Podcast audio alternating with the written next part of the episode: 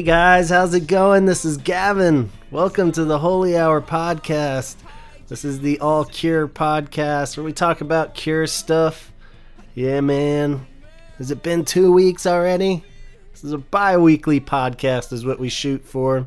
Sometimes we'll throw in a little extra one uh, just to spice it up. But uh, for the most part, we keep it at two weeks and um, let you stew on it for a little bit. But uh, is everyone adjusting out there? This is a it's a weird time of year. This is uh, where it's still cold here in North Carolina, but um, we're acting like it's spring already. We just sprung ahead an hour, so everyone's dealing with the time changes. And um, on top of that, we just got back from a week in California, which was awesome.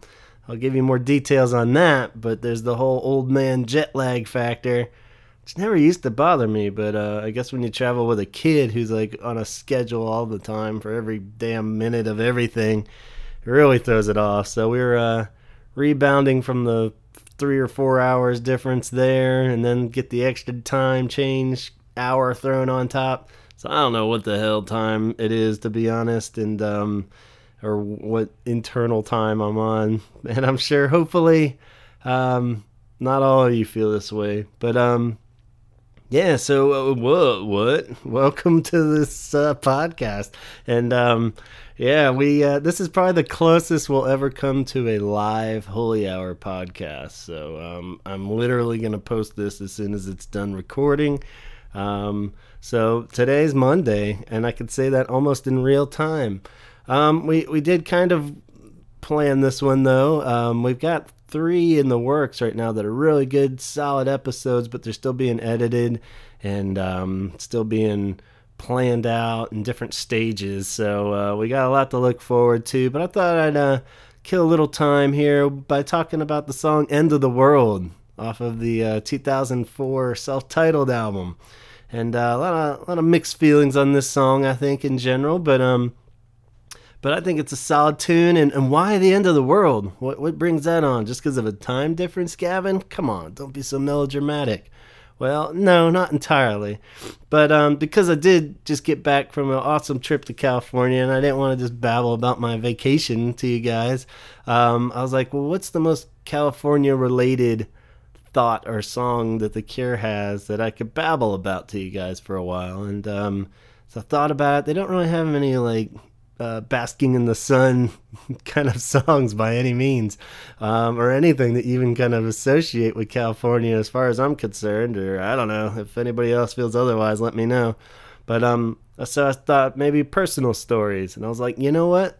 There is a, a California personal story, and um, I've only been out to California a couple times, and I love it out there. You know, L.A. in particular, I feel like gets a bad rap. You know, even though it's you know gets enough credit. I think people, it's not an underdog city by any means, but at the same time, it always gets paired with New York, and people always battling back and forth between New York and this and that, and and um, and a lot of people just like, man, it's just too crazy out there, or whatever. I love it, and um, I, I think it's just you know, again, maybe it's the old man factor, but uh, I I think it's having perfect weather every day doesn't hurt, you know.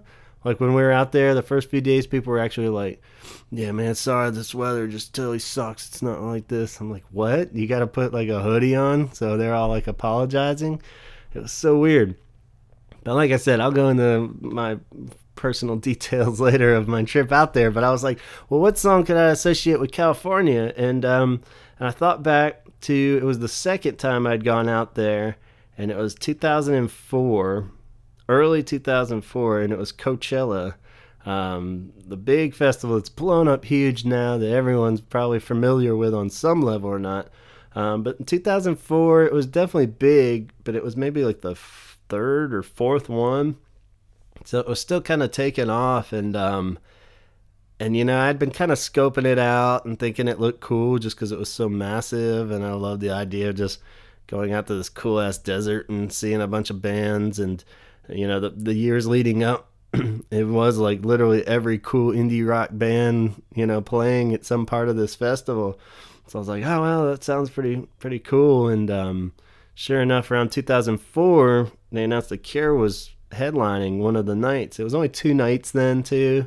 Um, so it was like, you know, and maybe everybody always thinks when they go to one of these things that they went in the heyday. Um, I'm not sure what the lineup was immediately after after the year that the Cure played, but I felt like it definitely blew up so big after that. You know that obviously a lot of people had great memories and associations of bands, and even now when they announce the bands, there's like a billion of them. So you know, obviously there's a lot of cool bands that play it, but um, seems like it's gotten a little ridiculous. I like to think that I went on the best one, but I'm sure a lot of that's just my musical preference and the bands that were playing and the fact that it was still, you know, just two nights. I think it's like two weekends now or something, and it just seems ridiculous. But um, so I was happy I caught it when it was still, you know, a doable thing, and it was a really well managed festival anyway. Once I got out there, I was shocked that like it wasn't like a Bonnaroo kind of thing where you just line up in one giant field, you know, and you just fucking dying out there for 20 hours straight, you know? And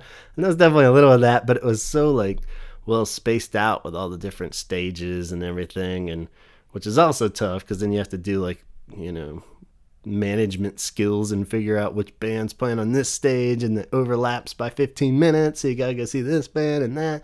But we kept it super chill and uh, i decided what the hell? We're gonna go out to coachella. And um, at the time let's see early 2004 I was on the inside, I guess, of a really bad breakup, and I'd met this crazy girl that um, we just hung out constantly, pretty much from the get go. But we didn't date because, um, you know, I was working some shit out still. So, um, so we just did all these cool adventures together, and um, of course, that lovely lady would would eventually um, become my wife, and uh, and we still go on crazy adventures together.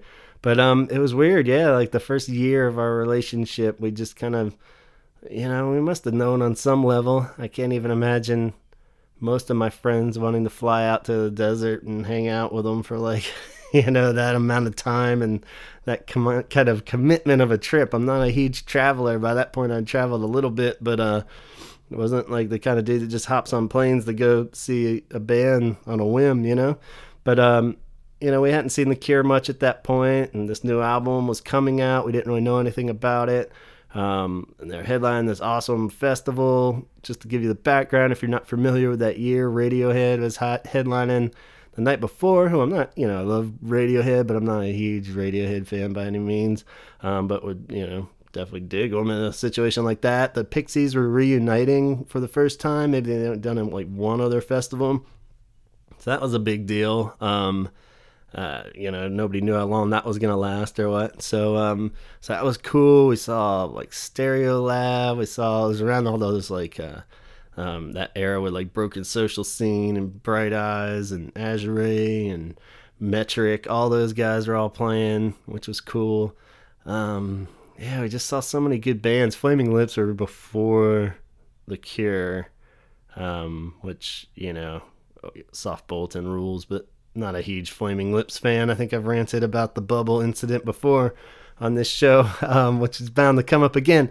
But anyway, so Coachella, we get out there and it's uh, super sunny, awesome, great time. Like we said, uh, first day we kind of kept it easy. I remember the second day was more the bands that we really loved, so we kind of hopped around. That was the cool thing about the layout of the festival was that um, you could kind of just like hang in the back and still see shit and enjoy it without being like totally squished in there unless you wanted to be. Um, and for a lot of those bands I liked, but I didn't really care to be in the front row or anything in a desert sweating my ass off. So um, so we hung out in the back a lot and just kind of bashed around and um, huge drinker at the time, but like it's so hot out in the desert, you don't even think about getting a beer because one it was like ten dollars a beer probably, and uh, you know, you're just in a fucking desert, you know, it's the last thing you want to do is even as a drunk, you don't want to like chug beers probably.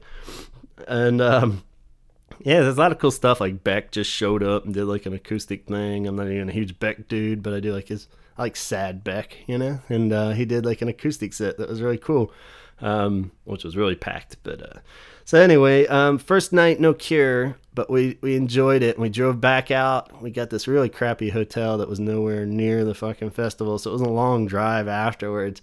But we finally made it back and I guess because of the time change and everything, we made it back to the hotel, and um, and the Cure, I guess, earlier that day had taped um, Leno, I believe it was. Uh, they were on one of the late night talk shows. I'm pretty sure it was uh, Tonight Show, and um, so they played "End of the World," and that was the first time I'd ever heard this song, and uh, I was just like, you know, like any new Cure song, you're kind of just like in awe for the first half of the song, and um, I'm like, sweet, you know, he's not doing anything you know, obviously stupid or anything. You know, he's not like trying to rap or just totally change up their sound or anything.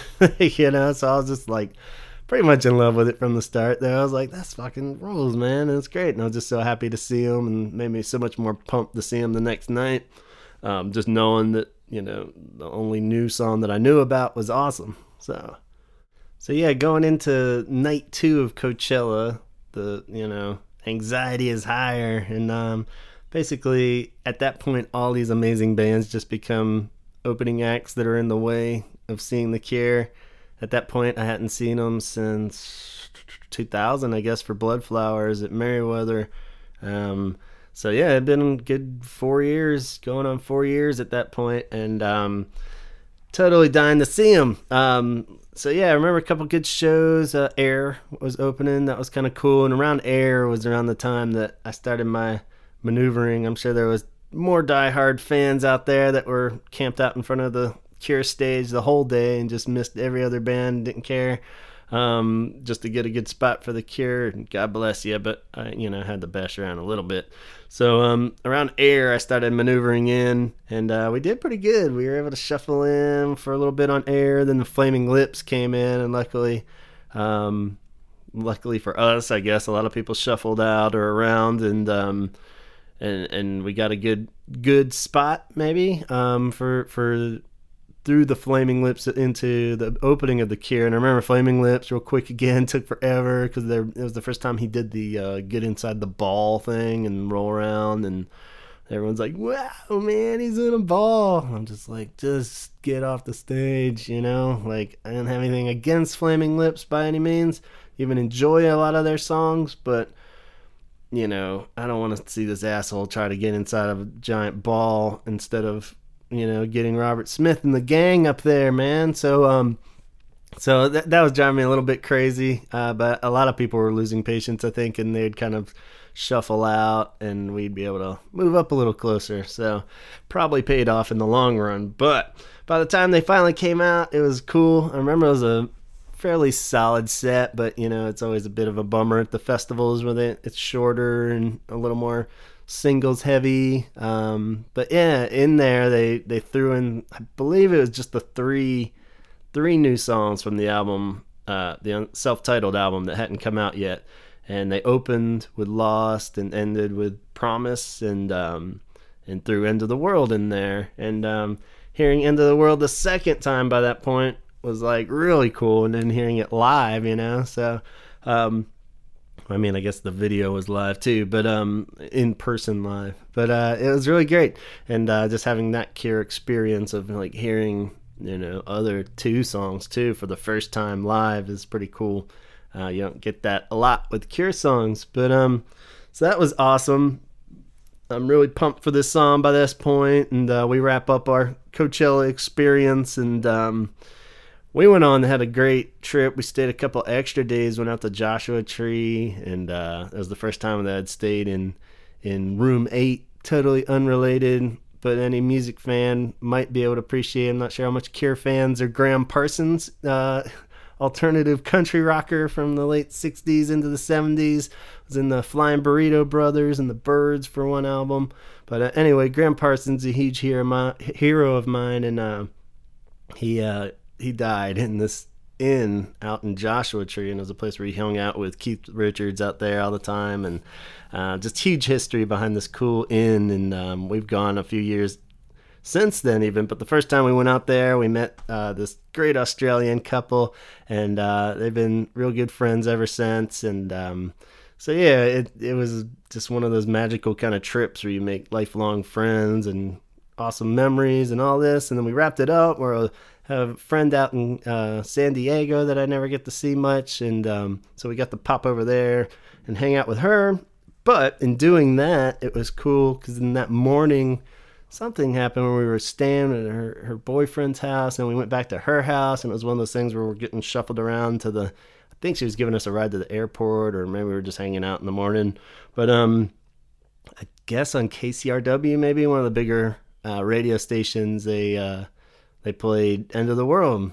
So they had the actual studio single of it, and that was the first time. So in the span of those three days, I, three or four days maybe, I got to hear, um, you know, them on Leno play the song. I got to see, you know, them play it live at Coachella, and then hear the actual song. And uh, it didn't disappoint, and it was even better. So I was like, "Wow, this recording is amazing!" And if anything hurt my like you know expectations for the self-titled album because I was like, holy shit, I really dig this song, and um, and yes, I mean based on that idea, I guess the actual recording of the song, um, I do like this song a lot, and maybe it is just all the sentimental attach sentimental attachments that I have with it, but um, I think it's a solid tune for sure, and easily the best one on the self-titled album, I think. Um, I think it's a solid single. If you put that on pretty much any of the greatest hits compilations, I think it blends in well and uh, and definitely is just a cool single. Um, I'm all for it. I know a lot of people are like when they play it live or whatever, but um, you know, I think it's by Cure standards, maybe not their best you know single by any means, but um, when you're looking at what it's comparing to, but that's kind of unfair, you know. Um, I think it's a catchy. I love the way it just comes barreling out with the vocals and um, that bass line. Of course, it's like something you could say about every Cure song, just about the cool bass line and um, just catchy. Um, it does lose steam a little bit for some reason. Um, in particular, live. Uh, I don't know if it's just a little thinner, um, but it does seem like somewhere around the middle of the song. I can't ever really put my finger on why or what. Maybe it's the part. I don't know. It's something by that point. It just feels like it's not a long song by any means. It's like three minutes thirty seconds, but I feel like something's just maybe kind of a little redundant by the end. Um, but you know, who the fuck am I to tell Robert Smith how to structure a song? But uh, so I don't know. It just seems like something in live, at particular, it seems to lose like a little bit of steam by that last. Because I like the bridge a lot, like the the um, it's you know the you want me to hide now? Mm-mm-mm. That part, um, so cool. But yeah, maybe just the oohs they could take out because I love like the Moog and um, the keyboard riffs and stuff are real cool. And they stand alone fine. I think there's a section, just a full on kind of solo-ish section there, and um, that's real cool. But yeah, something about the oohs maybe could probably lose it, or maybe it does it twice, and they could could have scrapped one, maybe in my opinion. But like I said, who am I? What do I know? But um, and then you know, of course, pairing it with the rest of the self-titled album, I feel like it always gets cut when I babble about that album on episodes for this show. But um, it's probably my least favorite Cure album, which still says a lot, but says you know my least favorite awesome album. But uh, it's like, yeah, uh, I don't know. I blame the Ross Robinson dude, but um you know we'll save that if we ever make it to the full episode of the album ones. It's just that kind of first signs of these like aggression songs that don't really go anywhere. And um, i'm sure mr robinson isn't the full blame on that but um, i just feel like yeah something uh, like a lot of the songs just get a little too emo but not in a cure way you know? And um, I'll put the blame on him because I felt like 4:13 Dream didn't have any of that really. I mean, a little bit, but not not as direct. And um, so for some reason, I don't know. And like End of the World doesn't have any of that. So I feel like that's a you know, and for nothing else, you know, the Cures established themselves enough or I I don't hold it against them. I think they deserve as many albums as they want if the if it's packed full of mediocre songs and there's one song as good as End of the World, then all all the power to you and uh, and there's some other good ones on there too. So don't get me wrong. Let's not get all tangled up in self-titled uh, 2004 Cure album world. Let's just focus on end of the world. And um, yeah, so I think it's a cool song. I'm all for it. Um, the video was cool too. Um, um, do you guys remember the video? It had uh, it was a weird era of videos where a lot of people were doing like this stop motion animation. Um, I think just because it got cheaper, but you know this was one where they're doing it with actual, uh, you know, tangible products and stuff. It wasn't so much animation even. Um, but um, yeah, it might not even have been real stop motion. I don't know, but that's what they're going for with like the herky jerky kind of actions, and I think it's cool. Like I, I don't know. I was always kind of torn on the video too. It's almost like the the song where it's like ninety percent perfect, but then something still can't really. And uh, I don't know, but I think it's cool. Like the the houses cr- crumbling around Robert Smith and stuff, and um, he looks real cool in the video and stuff, and the the the tones and the visuals of the color and everything look real good. I don't like the herky jerky stop motion of Robert in it. Like I feel like if they'd done it some way where like the all the stuff around him was doing that and he wasn't, it would have been kind of cooler. But um, like like the dishes in the sink start out and then they all just crumble and the house crumbles and the whole ice cube thing's a little weird. Um, not even weird. It's just kind of like uh, props, you know. It seems like there's a lot of just props in the video where he just like reaches in, grabs an apple, and then his whole hand freezes into a giant ice cube. It's like what the fuck does that have to do? So anyway, um, yeah. So I don't know. It's cool, and then the rest of the band doesn't come into the song until like the last, you know, verse maybe or something, and uh, they're all kind of herky jerky too, which is a little, little cool. I don't know. I guess there's dumber videos that have been made, but um, you know, for such a good song, it probably could have been taken up a little bit. There's like one of those making of videos I remember at the time. Maybe MTV2 was showing them, and uh, you could probably find it on YouTube. And it was pretty cool just to see. Anytime when you see like Cure just hanging around making a video, there's always funny, cool little in between stuff. So try to track that down. But yeah, I thought it was a cool video. Um, as far as the actual single, let's talk about the B sides for like a split second. I don't know. This morning and fake were the B sides on the CD single that I have anyway. And um, eh, I don't know. This album in particular, I, I listened to them again this morning, and uh, I kind of like them more than I thought I would.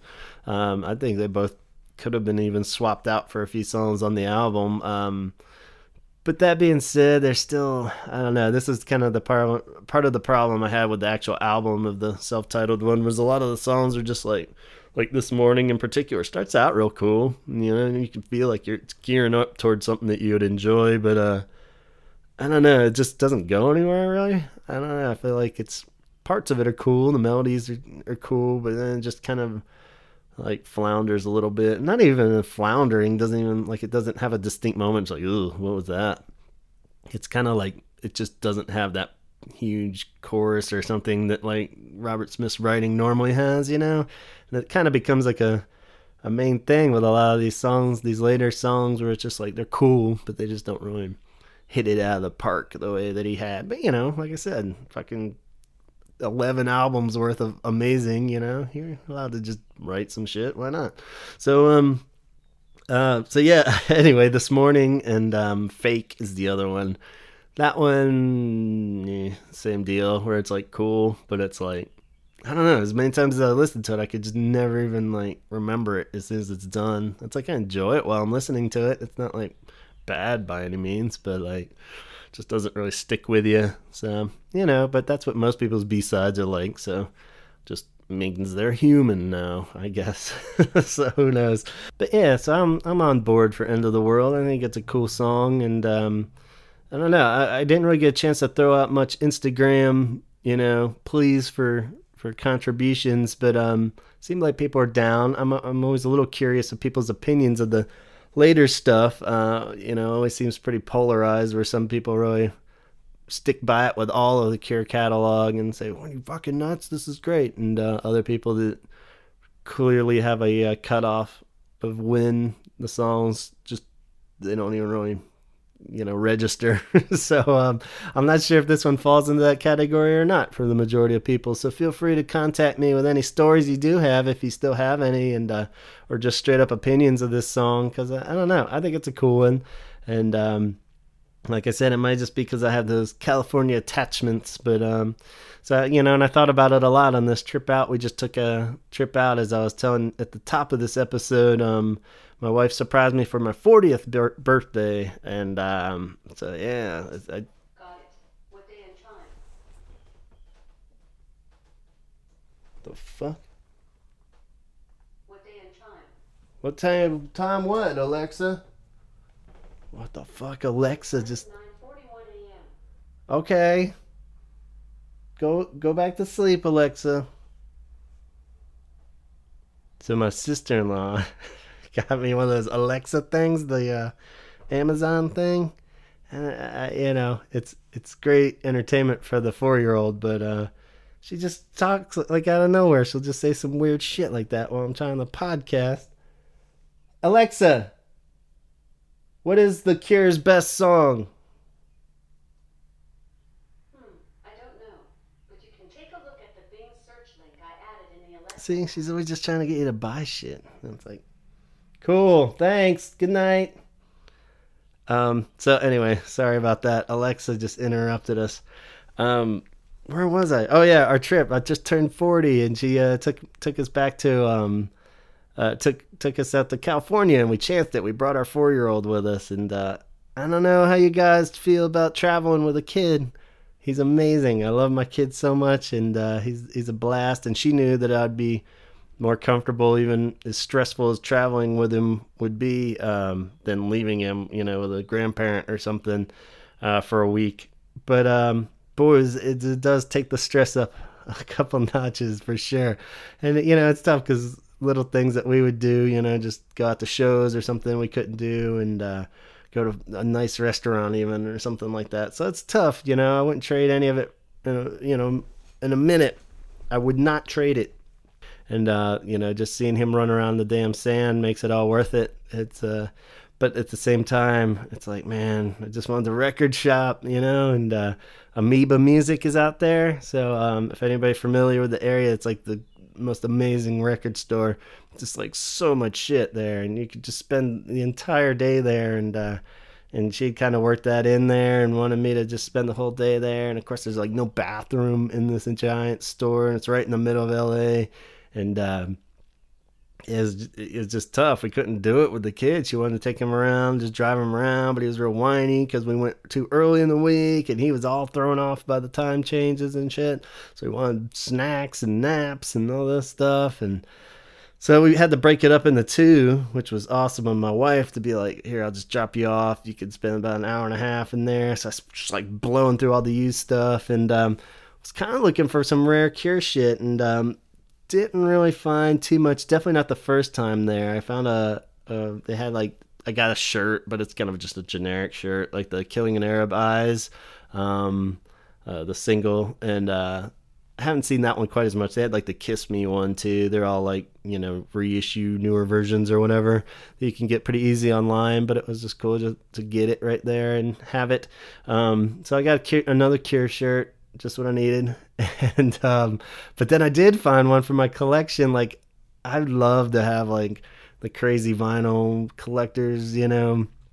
Like I just can't get into that world, you know. Like I just don't have the money and and uh, I just always feel so defeated by it. So I always keep my like goals modest, you know. And um, uh, so I wanted to have every every single, every CD single that they've put out, and I've had them all except I never had Gone on uh, CD single because by the time Gone came out, the last single on Wild Mood Swings, um, they're like really rehashing just remixes and, and, there's like a billion different versions. Like the Mint Car single had like three different versions of Mint Car or something like that, you know, and it just started to get a little bit annoying and it wasn't really like for good B sides anymore. You know, like the B sides are pretty cool, but at the same time, you know, they're they're starting to throw in a lot of like remixes and stuff as B sides, and uh, so I never had like Strange Enough. Donald always had the Gone single, and I was like always envious of that, and um, and uh, I always wanted it, and you know they had it there finally, and they, they go pretty high now, even on Amazon, but um, or Discogs, but uh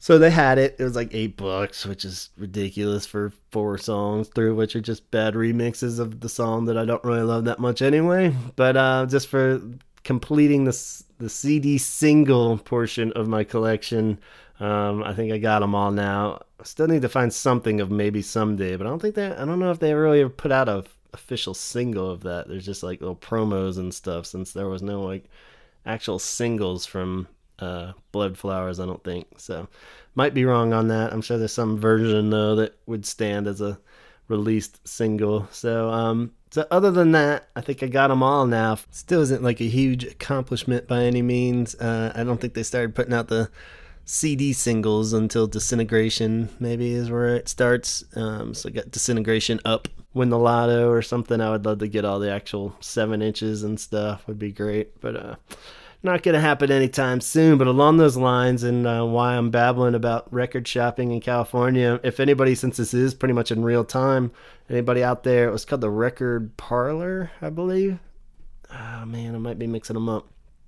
But yeah, I believe it was uh um, Record Parlor, and um, that had a 12 inch single of Letter to Elise. So if anybody in the LA area is looking for that one, uh, go check it out. So it was an all vinyl one, and um, yeah, I believe it was Record Parlor, and they had like all the standards too. They had like all the reissues on vinyl and stuff.